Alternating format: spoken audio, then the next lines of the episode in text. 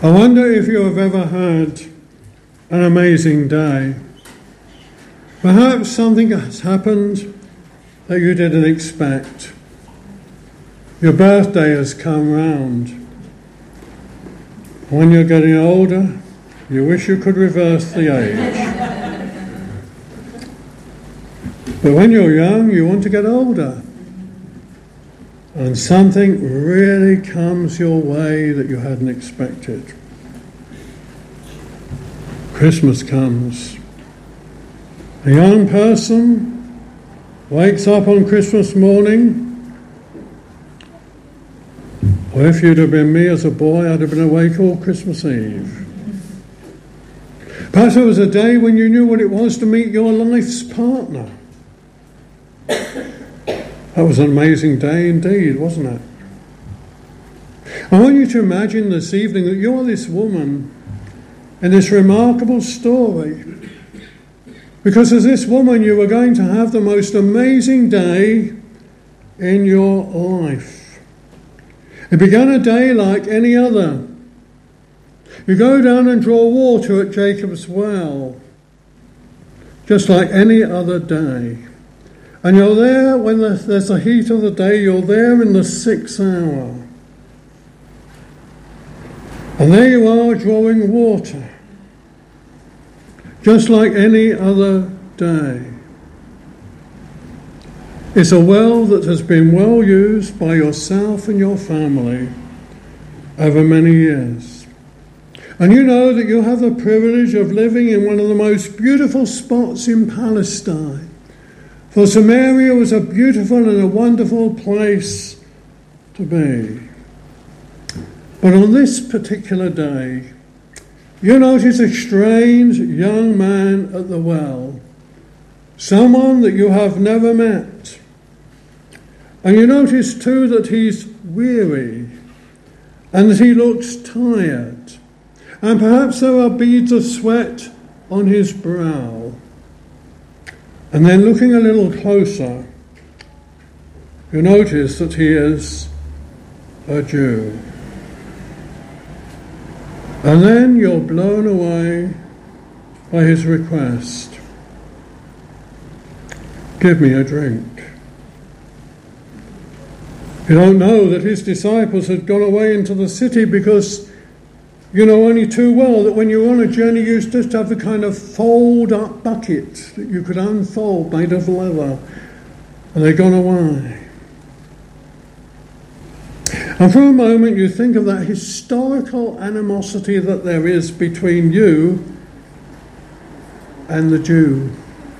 The terrible animosity that there is between the two races. And then you know only too well that you're looked upon as mongrel Jews. And that one thing the Jews never do is talk to Samaritans. And a woman at that. So you find it a most incredible and a most amazing day that here is someone who is a Jew and he's talking to you, a woman who is a Samaritan. You don't realize that this incredible meeting is by divine appointment. God has appointed that you meet with this wonderful person, the Son of God. And you notice too how gently and how kindly he's dealing with you. And you say to him, How is it that you, being a Jew, ask a drink from me, a Samaritan? Don't you realize Jews have no dealings with Samaritans? Listen, this is not the done thing, you know. This is just not the done thing. And then you hear this man, this young man, reply to you if you knew the gift of God and who it is who says to you, Give me a drink, you would have asked him and he would have given you living water. If only you knew who I am, you would have asked for far greater water than this world can give. And you're terribly mystified. What do you mean by that? And you say, Sir, you have nothing to draw with, and the well is deep. Where then do you get that living water? Are you greater than our father Jacob, who gave us the well and drank from it himself, as well as his sons and his livestock? You're totally mystified. This is amazing water. And this young man answers, Whoever drinks of this water will thirst again. But whoever drinks of the water that I shall give him will never thirst.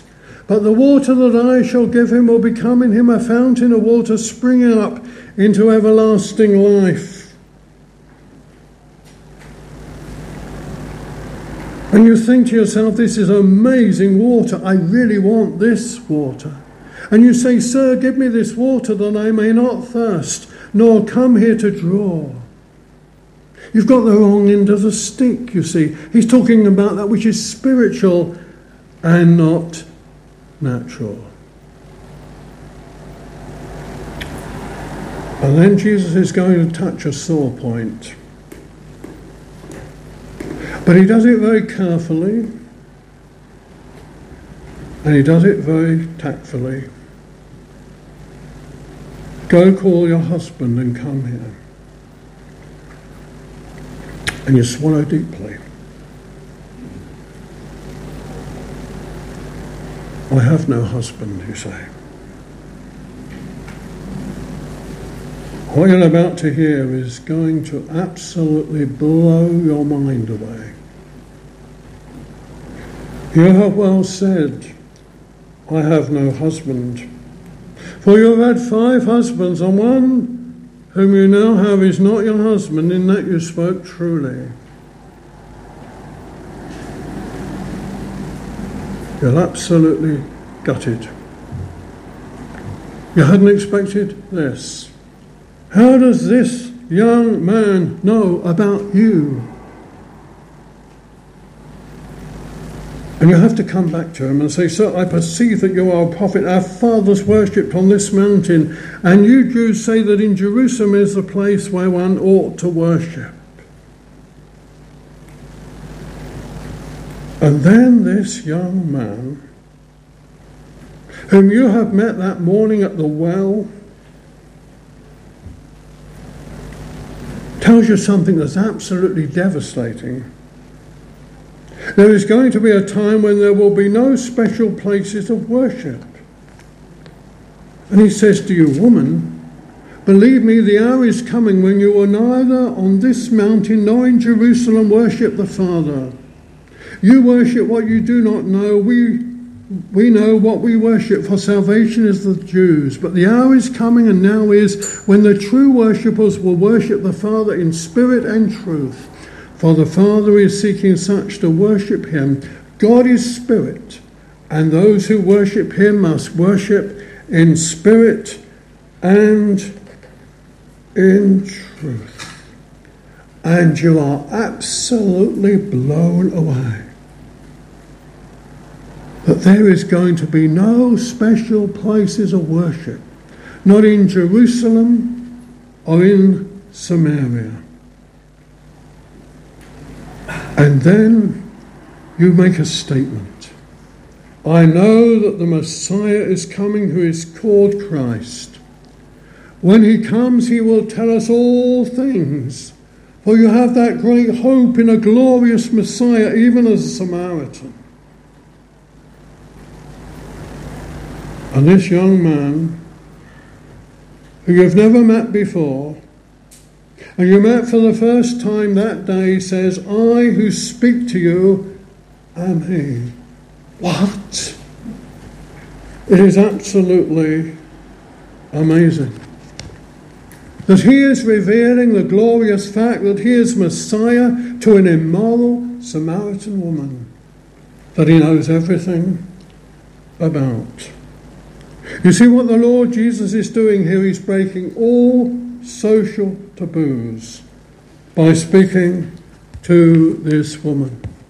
In village life, in village society, a strange man does not even make eye contact with a woman. It was totally unexpected and unthought of in a public place. It was totally prohibited. They had to withdraw at least 20 feet away before speaking to a woman and then not make eye contact with her. And the Lord Jesus ignored five, the 500 year old hostility between the Jews and between the Samaritans. He broke every barrier down here. 300 years earlier, the Greeks had used Samaria as a base for their control of Jewish territory. In 128 BC, the Jews retaliated by destroying uh, the Samaritan temple on Mount Gerizim. The Samaritans responded eventually by penetrating the temple area of Jerusalem a few years before the birth of Jesus and scattering the bones of the dead across the area just before the Passover to defile the complex. There was great animosity toward the Samaritans. And the most unthinkable thing was happening here that this man, Jesus, was actually dealing with an immoral Samaritan woman. Not only that, the Lord Jesus humbles himself and shows that he needs her help. He asks her for a drink. Here is the Lord Jesus emptying himself.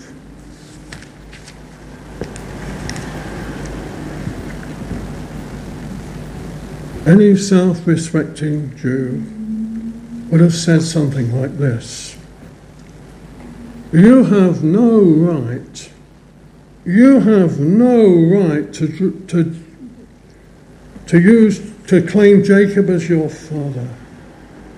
You know that you are descendants of a Gentile tribes that took our place when we were taken into captivity.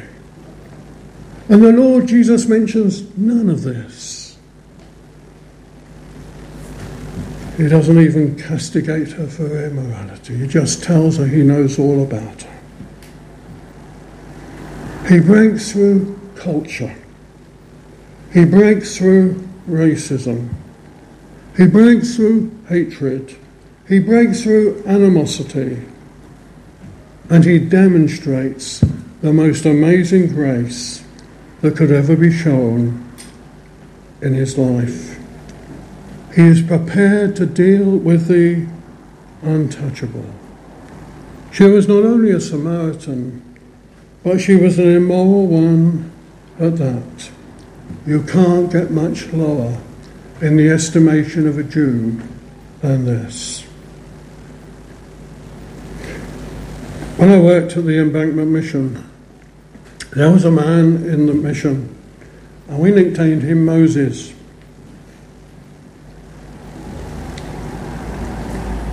This time of the year, he would have been covered in lice. And the men avoided him.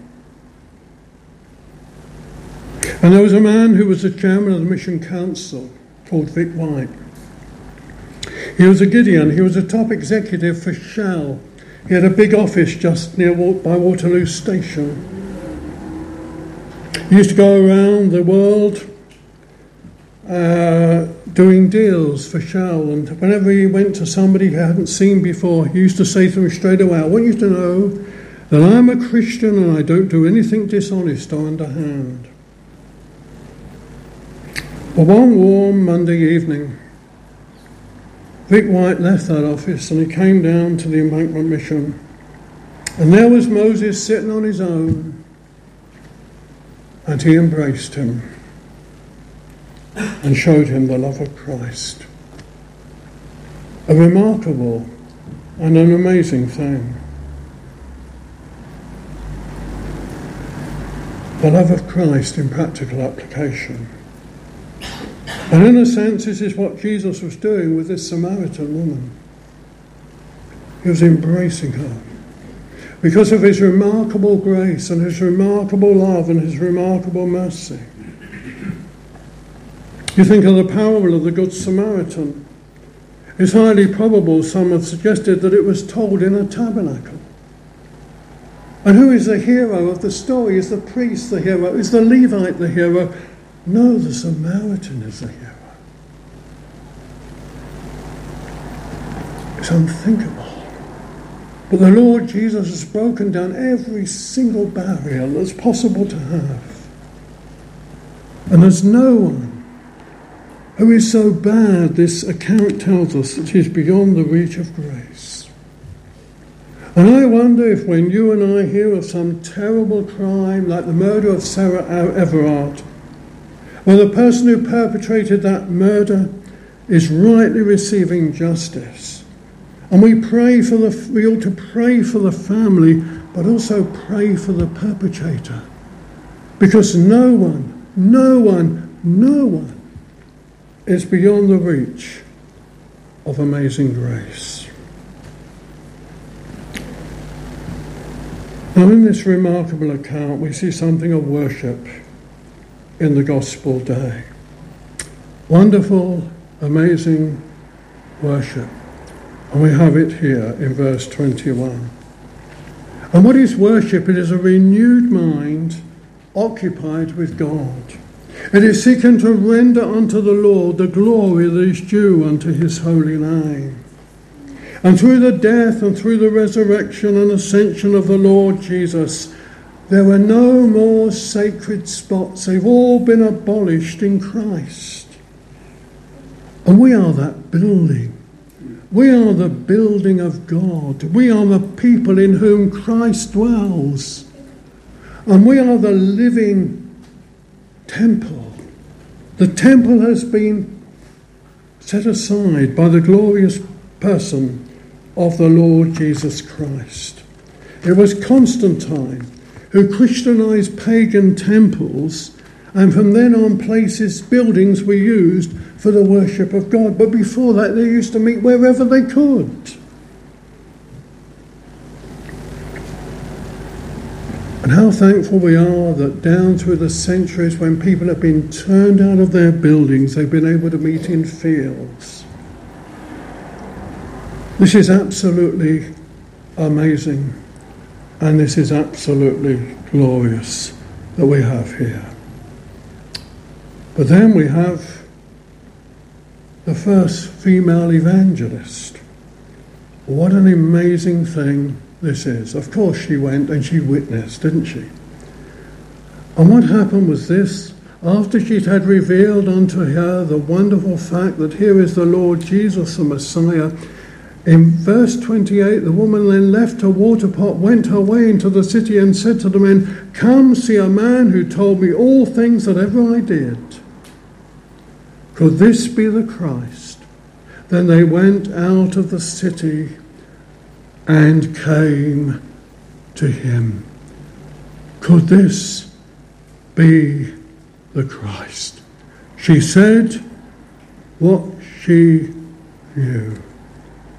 And she said, Come and see.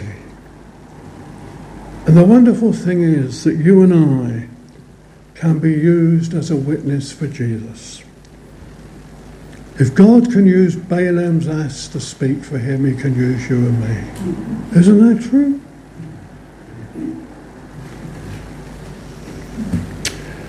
There was a lady in our church in Southend, she'd been a lance, corporal in the army. She never ceased to be a lance corporal. And if you went out on an outing, she'd have you lined up. And when tact was given out, Alice missed. But when kindness was given out, she got a double portion. Well, I sent her out on door to door work. And much to my horror, this was her approach. She'd knock on the door and she'd say to the person on the other side of the door, We come from that little church up the road and we're coming round here to find why some of you lot don't come to church. Well, when I listened to this, I was horrified. But somebody got saved as a result. And there was a lady, and she was wonderfully saved. And I had the great joy and privilege of baptizing her. And not only was she saved, but after her death, her husband was saved as well. The Lord can use anyone. Now, I did tame her down a bit. I said, This isn't quite the approach, Alice. I had to take her aside a few times on the question of tact. She hadn't got any, but she loved the Lord. And if God can use her, and God can use Balaam's ass to speak for him, he can use the likes of you and I, can't he? And what we learn here too is that he alone is the true Saviour. Now, for centuries, both Jews, both Greeks and Romans were given the title Soter, Saviour. There were many gods and there were many demigods among the Greeks and the Romans, and they held the title Saviour. Saviour, sometimes Saviour of the world. And at the time of Jesus, Augustus Caesar already had declared himself to be God. And his temple was about 10 miles from Jacob's well. And perhaps he was locally referred to as Soter, Saviour. And Samaritans must have known about the temple to Augustus and that the Romans venerated that temple. The Samaritans did not share the Roman views. But this woman, what did she do? She went and testified, and they recognized that he was the Saviour of the world in verse 42, the Christ, the Saviour of the world. Now we believe not because of what you said, for we ourselves have heard him, and we know that this is indeed the Christ, the Saviour of the world.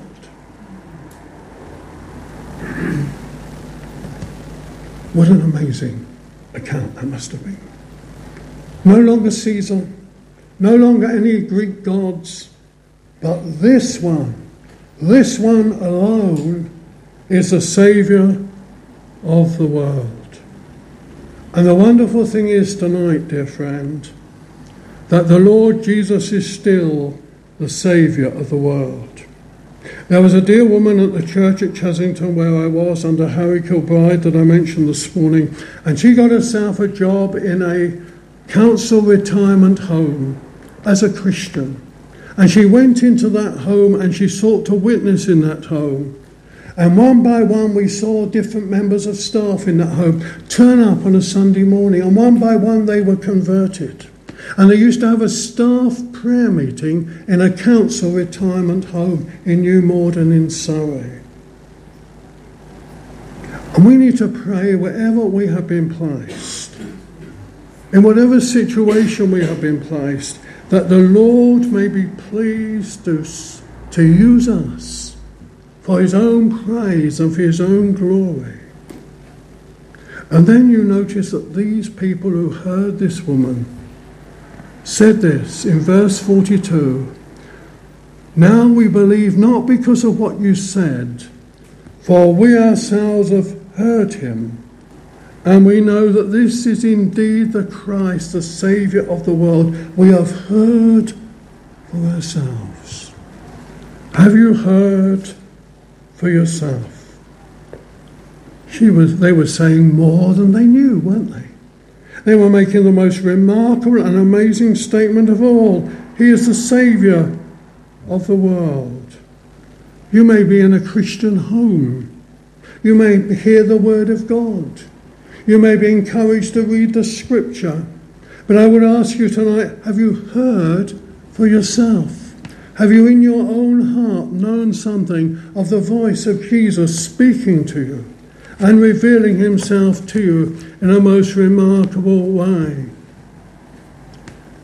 Down through the years and down through history, God has saved the most unusual people. And the Lord Jesus knows all about you, as he knew all about this woman. He knew every detail about you. And yet, friend, tonight, He's prepared to deal with you like He dealt with this woman gently, kindly, lovingly, mercifully. He's prepared to have dealings with you. He wasn't repelled by this woman, he drew near to this woman. He broke through every single barrier because of his remarkable and because of his amazing love. And I would ask you this evening have you had an amazing day like this? When you have met with Jesus and you have known something of his mighty work in your heart, and you have known what it is to turn from darkness into light. Sometimes it can be immediate. Sometimes it can be like a sunrise, a gradual sunrise in the soul. This woman had a personal encounter. So did the others in the town. What did she have to offer? Nothing. She could offer absolutely nothing. And you can offer nothing as well. You have nothing to offer. Why don't you come to Him and recognize that you're coming into the presence of the Lord Jesus, who knows everything about you, who knows your inner thoughts, your secret sins. He knows everything you ever said and you've ever done. But like this woman, he's not prepared to cast you off. Can you imagine the horror if this got back to Jerusalem, to the religious people in Jerusalem, that this Jesus had been dealing with an immoral Samaritan woman? Shockwaves would have gone through Jerusalem. But you see, the Lord Jesus, when he was here, was full of grace and truth. And this is a wonderful demonstration of that grace in the way he met with the Samaritan woman. But therefore, if he's gracious to her, he's prepared to be gracious with you. As you sit here tonight, as you listen to the Word of God, as we look at this remarkable account that we have, we haven't got the time to look at every detail.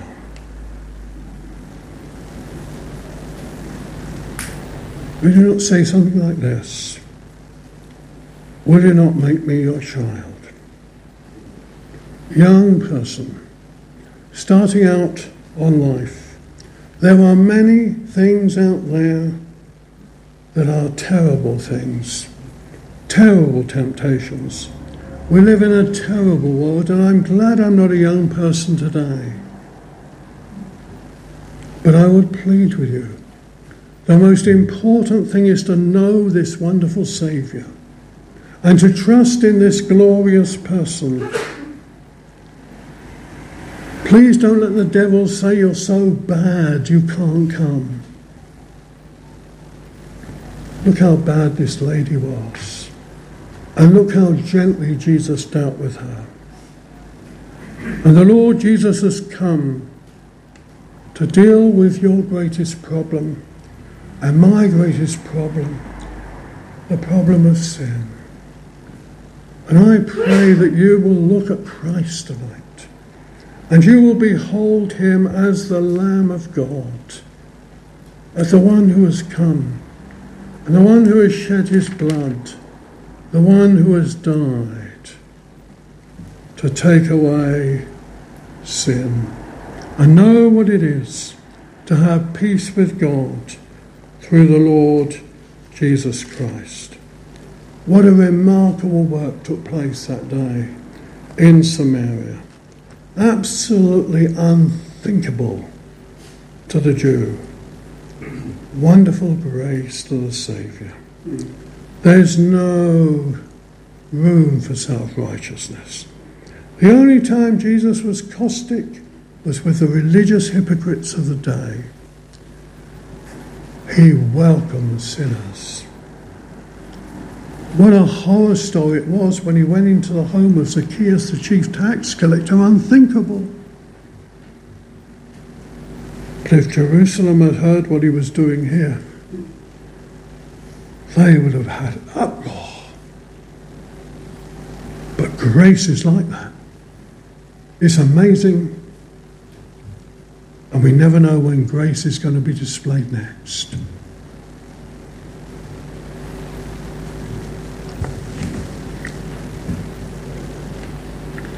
That lady who was saved as a result of door to door work. I went to her one day and she said to me, You know, I don't know what's happened to me. What's that, Gladys? I said. Well, she said, I used to have a foul temper. I don't have it anymore. I can't put the Bible down. I'm reading it as much as I can. And you know, when I first started to go to that church, he said, I used to put my Bible underneath my coat so that people wouldn't see. Now I don't mind if the world knows. She said, What do you think's happened to me? Well, Gladys, I said, I think you've become a Christian. And then, of course, there was a question of baptism. I could see she was holding back. She was well in her 70s. One day she came up to me on a Sunday morning. She said, No good. She said, I've got to be baptized, haven't I? I said, Yes, you have. Her husband used to sit in the corner and he used to smoke home rolled cigarettes. On one day, a cigarette fell down his top of his shirt and he stood up very quickly. And they went away down to the West Country And when he woke up one morning, she'd gone and taken to heaven. He knocked on our door. He drove all the way back and he knocked on our door and he said, Gladys has died. And you know something, my friends? This man of the world, who'd had no time for the gospel, was wonderfully saved too. And I plead with you tonight that you may know this so great salvation that this woman knew. Especially young people, but older people too. Gladys was well on in her 70s, and she became a faithful testimony. She became a faithful witness to the grace of the Lord Jesus. She witnessed to whoever she could. She witnessed to her own family. And she was a trophy of grace. And after her passing, so was her husband.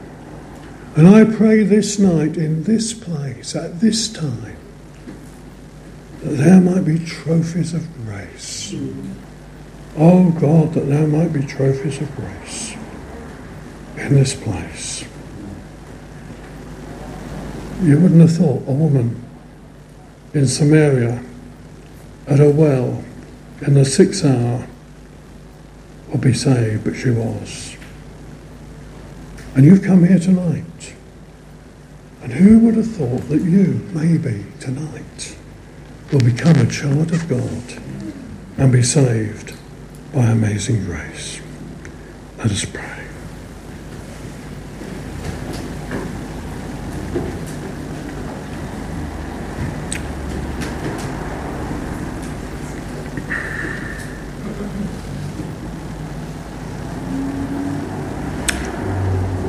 God in heaven,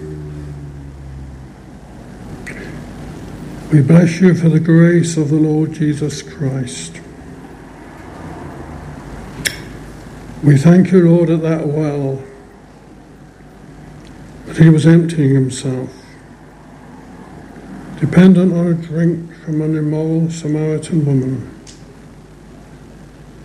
But we bless you, Lord, that he showed the most remarkable grace to one who would be considered by the establishment back there in Jerusalem as the lowest of the low. And Lord, we thank you that He has shown amazing grace to everyone who is a believer here tonight. And we pray, Lord, for those here who aren't believers, that He will show grace to them as well. We cry to you, O Lord, in Jesus'